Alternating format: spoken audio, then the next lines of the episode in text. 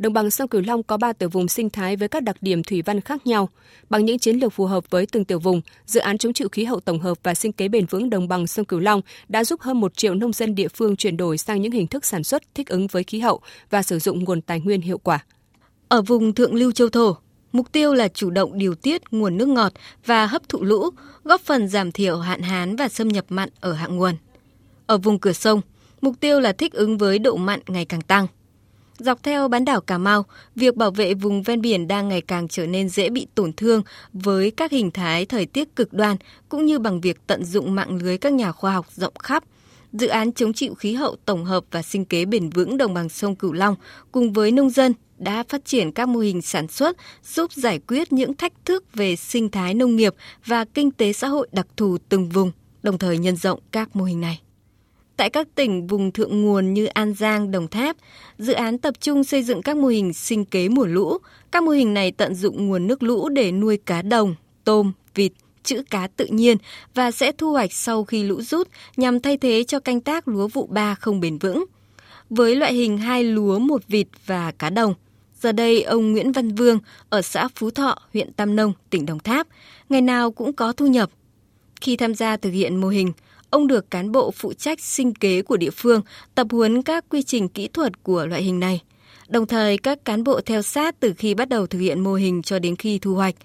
Ông cũng được dự án hỗ trợ 50% chi phí vốn đầu tư ban đầu. Ông Nguyễn Văn Vương nói. Chưa có vô mô hình này thì mình à, giải cho một công là tới 20 kg giống còn bây giờ là chỉ còn 8 kg thôi là nó nhẹ được à, bớt đi được 12 kg 12 kg là nó bớt được một trăm mấy chục ngàn một công phân thì à, hồi đó xạ dày, thì dùng đất này nó xấu là mình xạ tới 50 kg phân đó, mà bây giờ chỉ còn có 28 kg thôi 28 kg mà lúa mình vẫn đạt, là nó nhẹ được là cho mười mấy ký. Cái năng sức lúa mình á, là nó trúng, nó đạt hơn người ta. Bởi vì mình đã xạ thưa, nó, cây lúa mình nó khỏe rồi, nó chỗ bông ra, nó có thể là năng suất nó được à, cao. Trong quá khứ, vùng bán đảo bao gồm Bạc Liêu, Cà Mau và Kiên Giang được bao phủ bởi rừng ngập mặn dày đặc duy trì bằng lượng mưa cục bộ. Rừng ngập mặn đóng một vai trò quan trọng trong năng suất của hệ sinh thái và bảo vệ các cộng đồng ven biển khỏi những cơn bão và sói lở bờ biển. Tại vùng bán đảo Cà Mau, nông dân được khuyến khích thử nghiệm các mô hình sinh kế dựa vào tự nhiên như nuôi thủy sản kết hợp vọp, ốc len, sò huyết hoặc nuôi tôm dưới tán rừng ngập mặn. Các nhà khoa học thuộc dự án đã hướng dẫn nông dân phương pháp nuôi tôm sạch, cung cấp nguồn thức ăn tự nhiên cho tôm, phát triển bền vững vừa gắn với bảo vệ môi trường sinh thái vùng ven biển, phòng chống sạt lở do ảnh hưởng của biến đổi khí hậu. Còn tại vùng cửa sông ven biển, dự án chống chịu khí hậu tổng hợp và sinh kế bền vững đồng bằng sông Cửu Long lựa chọn triển khai các mô hình như mô hình nuôi tôm rừng, mô hình nuôi tôm thẻ chân trắng, canh tác lúa cải tiến thích ứng với biến đổi khí hậu và chuyển đổi lúa không hiệu quả sang trồng rau màu giá trị cao. Tại tỉnh Bến Tre, việc dự án hỗ trợ hoạt động sinh kế như là nuôi tôm sinh thái kết hợp với các biện pháp an toàn sinh học cho nuôi trồng thủy sản đã giúp người dân hạn chế được những khó khăn và rủi ro gặp phải, nâng cao giá trị sản phẩm, vừa giúp nghề nuôi thủy sản phát triển bền vững, vừa hỗ trợ cho các hoạt động xuất khẩu. Áp dụng mô hình nuôi tôm càng xanh, luôn canh trồng lúa theo hình thức một vụ tôm, một vụ lúa – Ông Nguyễn Thành Sang ở xã Tân Xuân, huyện Ba Chi, tỉnh Bến Tre, một trong nhiều người dân được hưởng lợi từ dự án chia sẻ. Hồi đó tôi ờ, làm ao đất,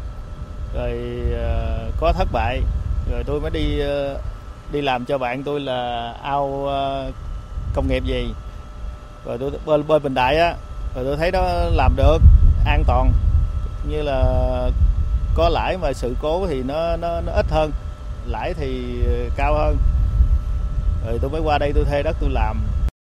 để nông dân duy trì những thực hành tốt ngay cả khi dự án kết thúc, Ngân hàng Thế giới đã đầu tư cơ sở hạ tầng, tạo nền tảng cho quá trình nhân rộng các mô hình một cách bền vững. Phần lớn nguồn vốn trong tổng mức đầu tư 387 triệu đô la Mỹ của dự án được sử dụng để xây mới và nâng cấp các công trình thủy lợi và hạ tầng kỹ thuật đã xuống cấp.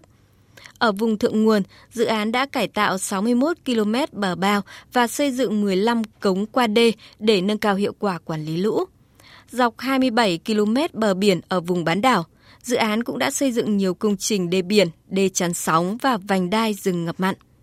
Điểm khác biệt của những giải pháp công trình trong dự án chống chịu khí hậu tổng hợp và sinh kế bền vững đồng bằng sông Cửu Long là cách tiếp cận không hối tiếc, có tính đến những yếu tố bất định của biến đổi khí hậu.